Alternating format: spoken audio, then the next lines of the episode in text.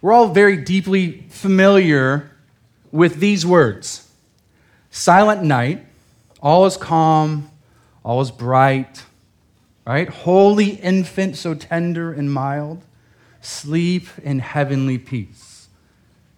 Now, as I was singing this this past week and reading these lyrics, what I immediately thought of is that is a, that is a bunch of crock. Like, that is a load of garbage, those words. Now, bear with me if you like the song. Let me explain what I mean, but those words, if we know the true Christmas narrative, fail to paint the fullest of pictures. See, despite what Christmas traditions, what Christmas postcards and Christmas pageants, and Christmas ornaments and porcelain Christmas nativities have spoon fed us, there was nothing calm and there was nothing peaceful about the birth of Jesus Christ. There's nothing calm ever about a birth of any baby. I would know, I have firsthand experience. Not giving a baby or having birth of a baby, you know what I mean? I have firsthand experience of being there when a baby was being born.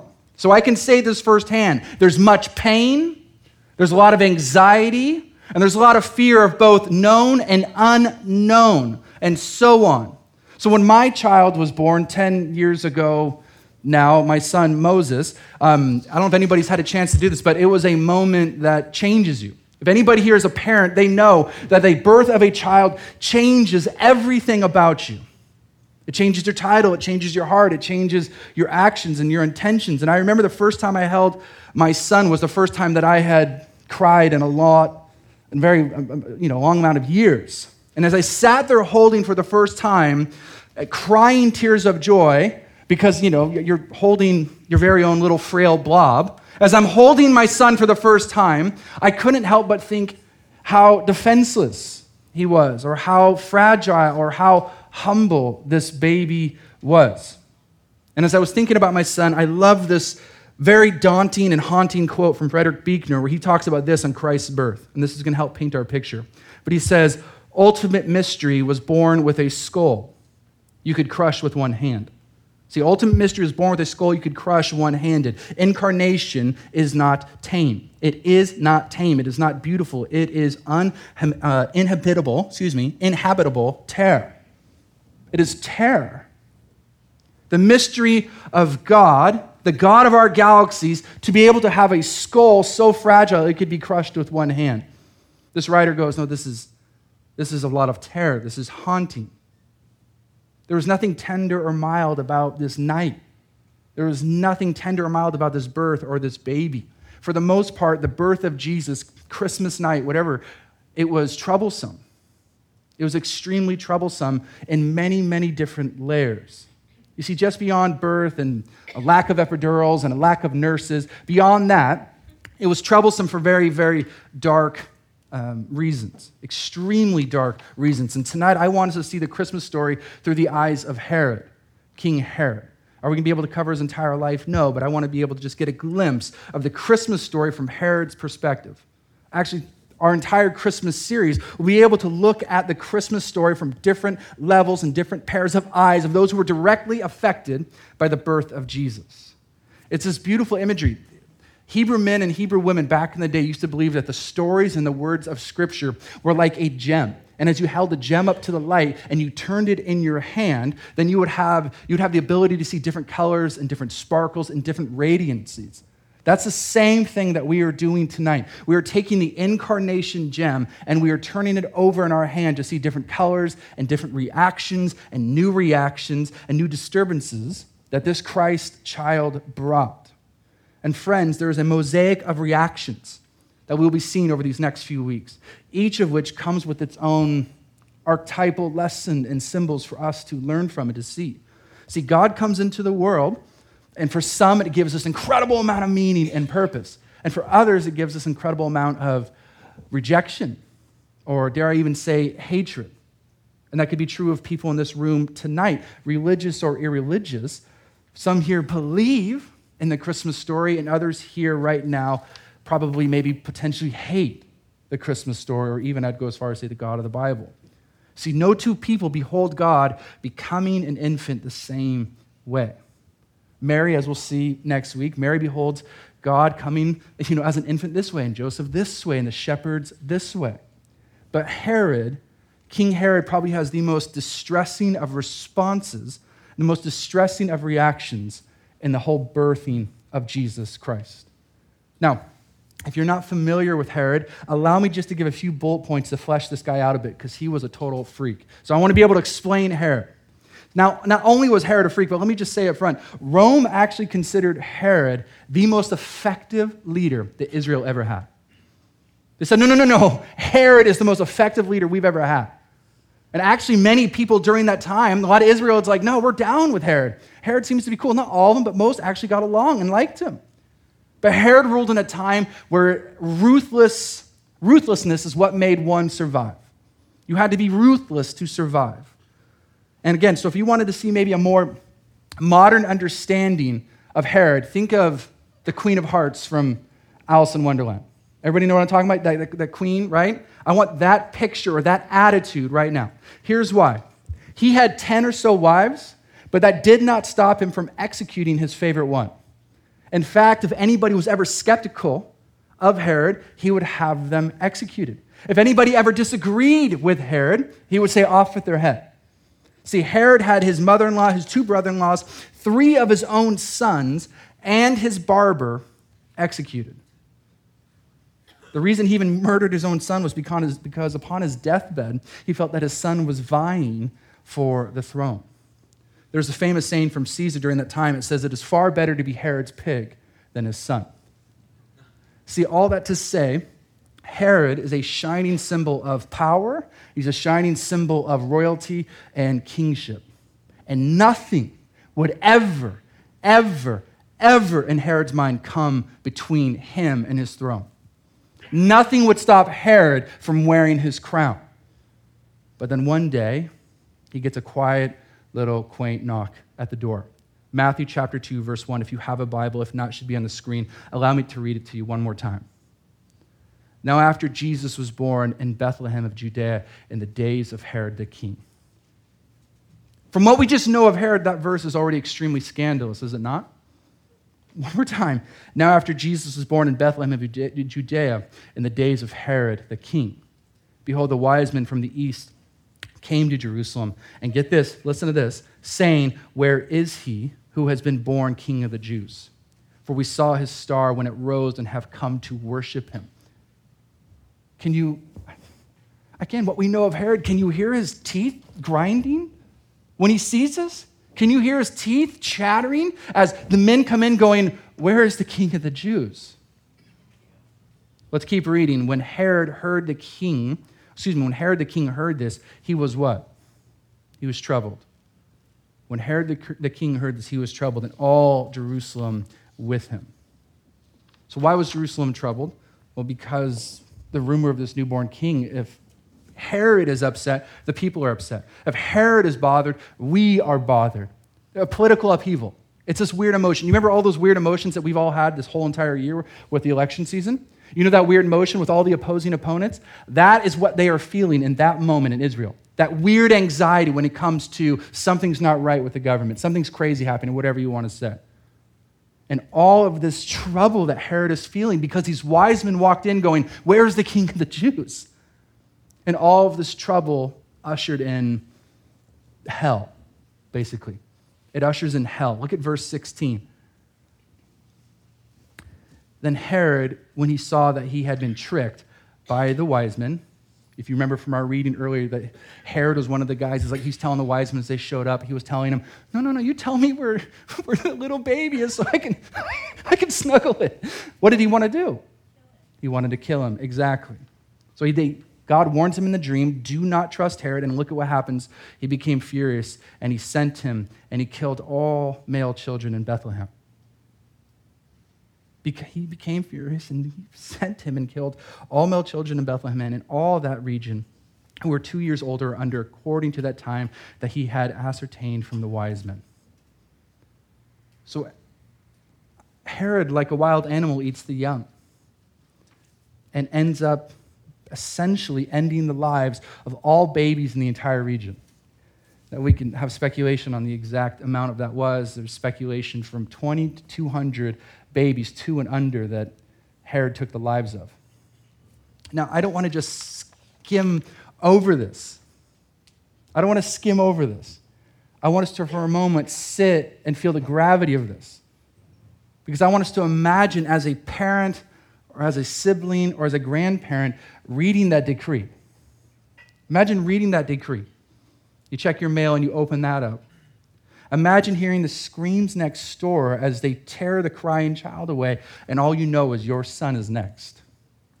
Or imagine if, you have, if you've just given birth after months or years of trying, and then all of a sudden you know that Herod has put this new rule out. Imagine the fear, and I want us to imagine the hatred. I want us to imagine the coldness and the desperation, and all of that. And in all of that hell is when God comes. And in all of that hell, God shows up. In that moment, see, in the midst of blood and slaughter of the most evil, disturbing kind, Christ is born. Christ is born in the middle of a nightmare. Think of the actual day of Christmas itself, December 25th. Now, I don't want to bum anybody out, but Jesus was not actually born on the 25th. I don't want to freak anybody out or disrupt anybody's Christmas this year, but he was not born on the 25th. That was something that was implemented in the 300s. But why was it implemented in the 300s? Why? Because people at that time believed that December 25th was the winter solstice, meaning this is the longest, coldest, and darkest night of the entire year. They said, no, no, that's, that's when Christmas should be.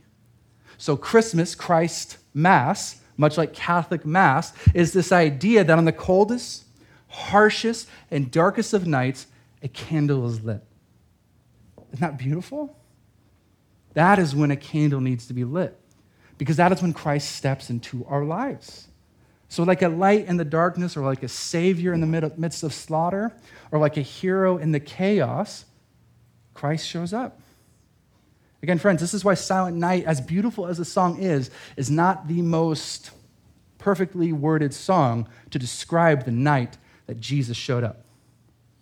Because think about this knowing what we know from the story, Christ was born as a fugitive, he was hunted as assassins. He was in a family with a tainted reputation, away from any form of comfort or safety.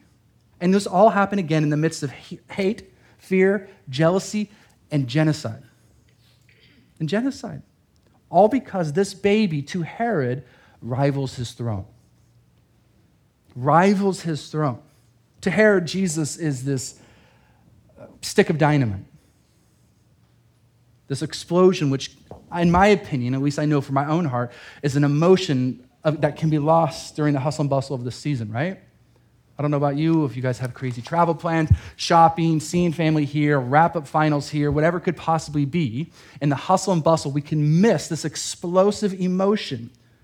See, churches across 99% of Jesus churches across the globe take multiple weeks, multiple weeks to be able to just sit in the fact that God incarnate, that God became man, that we have to slow down and go, wait, what? That God incarnate.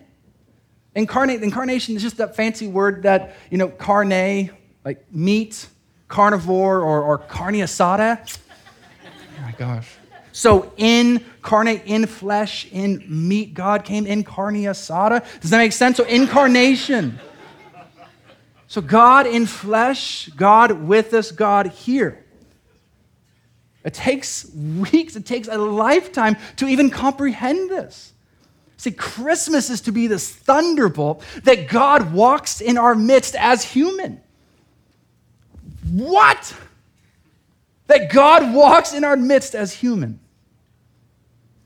One of the most shocking doctrines, I, I would say, of the Christian faith, if not of that shakes and rattles and rolls all other faith systems around it.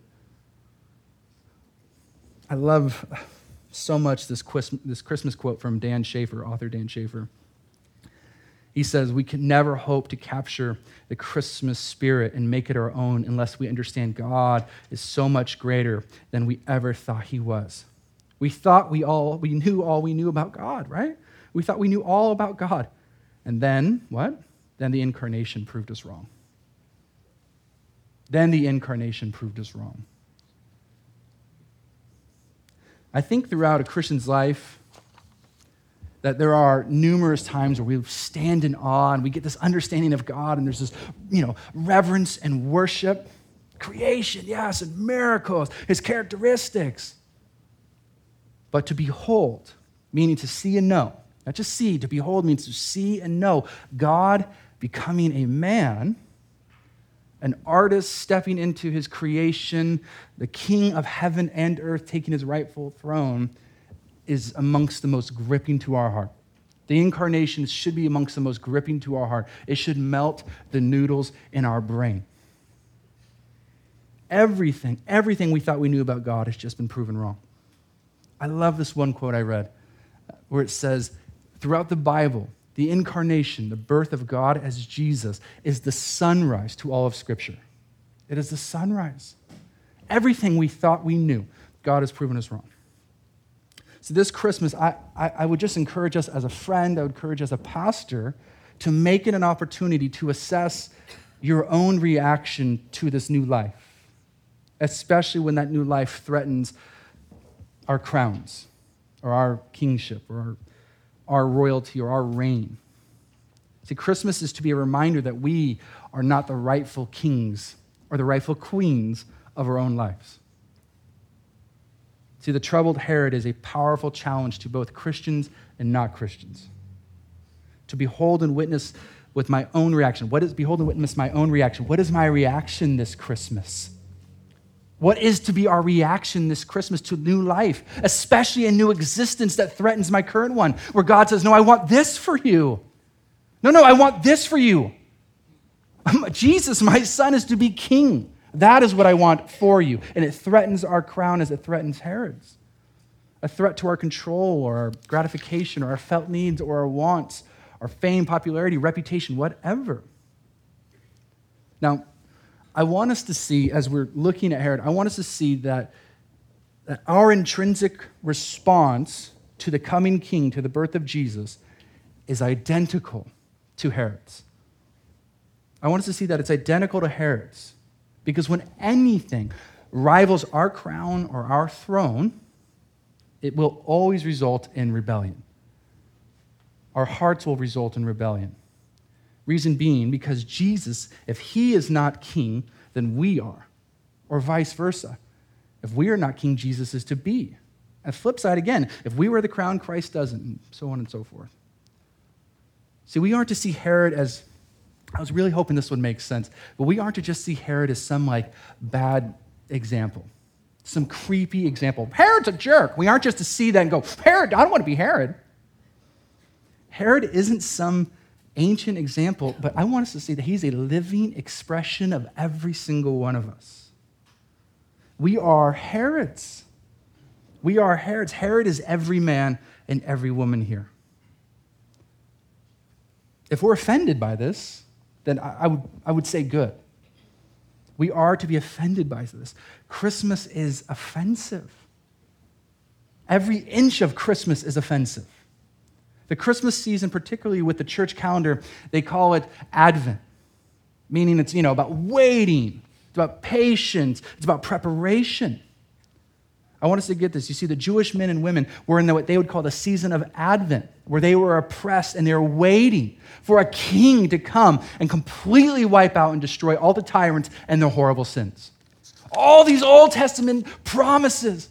Advent, constantly waiting for Christmas, that one Christmas, constantly waiting, constantly waiting for come, for God to come and wipe out all of their horrible sins. And then one day what happens? An angel appears and he appears before them, and you know what the angel says? God has come to rescue you from your sins. What? After all this, after all this waiting, you're supposed to take out the tyrants. No, God has come to rescue you from your sins. All have and still do challenge and rival God's crown. Basically, there's no one innocent there is no one innocent. I don't have to tell any of us that we're not perfect. We, we are, I know this church pretty well for the most part. We're all very well aware of our faults. No, I know about this about me, and I know this about me. See, our self righteousness, again, there's just nobody is innocent here. And friends, this is troublesome. This is shocking. This is disturbing both to Christians and unchristians. That God has come to save us from ourselves. You see, we all have need. We've all rebelled. We're all Herods. And we have oppressed and we have oppressed others. We have been oppressed and we've oppressed others. I really want us to get this lesson when reading Scripture, when reading the Bible. We are not the wise men in the story. We are the Herods, troubled by the loss of our crown. Think about it. We are not the Moseses of the story. We are the Pharaohs of the story, losing our grip on the control of all things of our life. I want us to read the Bible and realize that we are not the Davids of the story. We are the Goliaths, offending the very name of God. And this understanding should be like the feeling of hunger, so that every time we feel that pain in our gut, it reminds us of our need for God to punch a hole in this earth and climate. Every time. My friends, that's exactly what Christmas is. Christmas is offensive. Christmas is offensive. The gospel truth of Jesus Christ is offensive. But no matter how, you know, I would hope that no matter amount of, of the words I would say that would, that would offend, I think we would hopefully realize in this moment that God is far more offended by the actions and words and deeds of all throughout the time and course of human history. And even through that, still God came. Like a candle in the dark, God came. So, anyway, what does any of this mean? What does any of this mean? Well, I would say it would mean that the undertow of Christmas is this that despite Herod or wise men, despite innocence and lack thereof, there's nothing we can do to make God love us more. While on the flip side, there's nothing we could do to make God love us less. See, God came to save and bring near both wise men and Herods, right?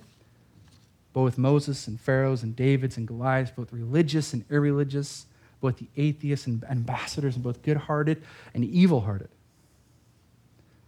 Christmas flatlines all of it. Christmas flatlines all of it, all parts of us. It blasted away, all levels, all layers. There's nothing you can do to make God love you more or less. I like the way pastor and writer Chuck Colson has, has said about this. He goes, So, yes, the birth of Jesus is a glorious moment, and the manger scene brings comfort and joy and Christmas cheer, but should also inspire a holy terror in us that baby is God incarnate and the King who came to set captives free through his violent, bloody death on the cross as atonement for us, his unworthy subjects. It's a little intense. All should be inspired by a holy terror that God has come. With this knowledge of Christmas, what I would love for us to get with this knowledge of Christmas is that nobody is safe. No one is safe. Meaning, if God comes in the darkness, or if God comes in the cold, or if God comes in the small, or if God comes in the unattractive and the humble, the gross, there is no place that He is not willing to go to be with those He loves. There's not a single place that He is not willing to go. There's no length God wouldn't go to be near. And this was proven in the incarnation and sealed by the cross of Jesus. If you're in an unbelievably challenging time, sucky time, worst of times, or best of times, and you maybe feel that even God is distant. He's distant from this portion of my life. He's distant from my career. He's distant from my relationships. He's distant from my wants. I want us to uh, simply just remember and allow Christmas, with many of its festivities and, and wonder and stockings and gifts and whatever, to be like a preached sermon every time, squashing and smashing the lie that God is distant in this moment. It's an absolute filthy lie that God would be distant. Because the incarnation, again, proves and proves and proves what? Emmanuel, God with us, right? See, what will your reaction be this Christmas when life hurts? When finances are hard? when you feel oppressed, when you feel suffocated, when you feel depressed, when you are mourning, when your friends are mourning, when people are leaving the faith, what will your reaction be? When God calls you to give something up or when God calls you to take something on? Will be to follow Herod's lead or will be to place your crown at his feet? Now, I do want, I do want to speak to those in this moment who have maybe another Christmas gone by, and here we are again, have chosen to not follow or put their faith or their life or their trust in this very God incarnate. To those who reject Jesus. To those who say, I would rather stay, as the Bible says, oppressed or enslaved. I would end tonight, or just chop up tonight, by charging you with this. It's just a small story, and I think it's very, very pointed for us tonight. See, one time there was a soldier, a group of soldiers in Vietnam who were prisoners, and they were taken hostage, and they were tortured in every way imaginable. See, not just physical torture, but also emotional and mental torture. Meaning, they would, um, the people who, um, you know, the oppressors who've kept them in, host, in, in hostile hostage, the kidnappers, what they would do is they would fake and forge these raids where they were pretending that they were set free. And so they'd make this giant pretend thing where everybody said they're set free and they're starting to run out, only to capture them all over again. And they did this over and over and over and over to break their hope. So then what happens is one day the US military gets in there. The US military gets in there and they find this room of hostages who've been badly beaten and they're lying there on the ground and they say, Come on, we're free, let's go. You, you know what they did? Nothing. They laid there. And the military was like, Come on, let us go. No, nothing. And so then one of the soldiers, in an unbelievable moment of compassion, he stripped down into the nude. He laid on the filthy floor. and He got in the fetal position and he just laid there next to them. He just laid right next to them as long as it took. So, why? Why did he do that? He wanted them to see that he, this U.S. military man, this Marine, could be trusted. That he could be trusted. And from that moment on, he led them to safety. All of the hostages were led to safety. Friends, to me, this is the incarnation of God in Christ Jesus. That story is the incarnation of God in Christ Jesus. And let me just say this not a lick of it makes sense. The incarnation, it just doesn't make sense. If we try to rationalize God becoming man, if we try to logically put all these pieces together, you and I will come up empty handed. No amount of theological books can actually put a pinpoint on why God cannot love us more and why God would never would love us less. There's no rationalizing this amazing truth that God stripped down.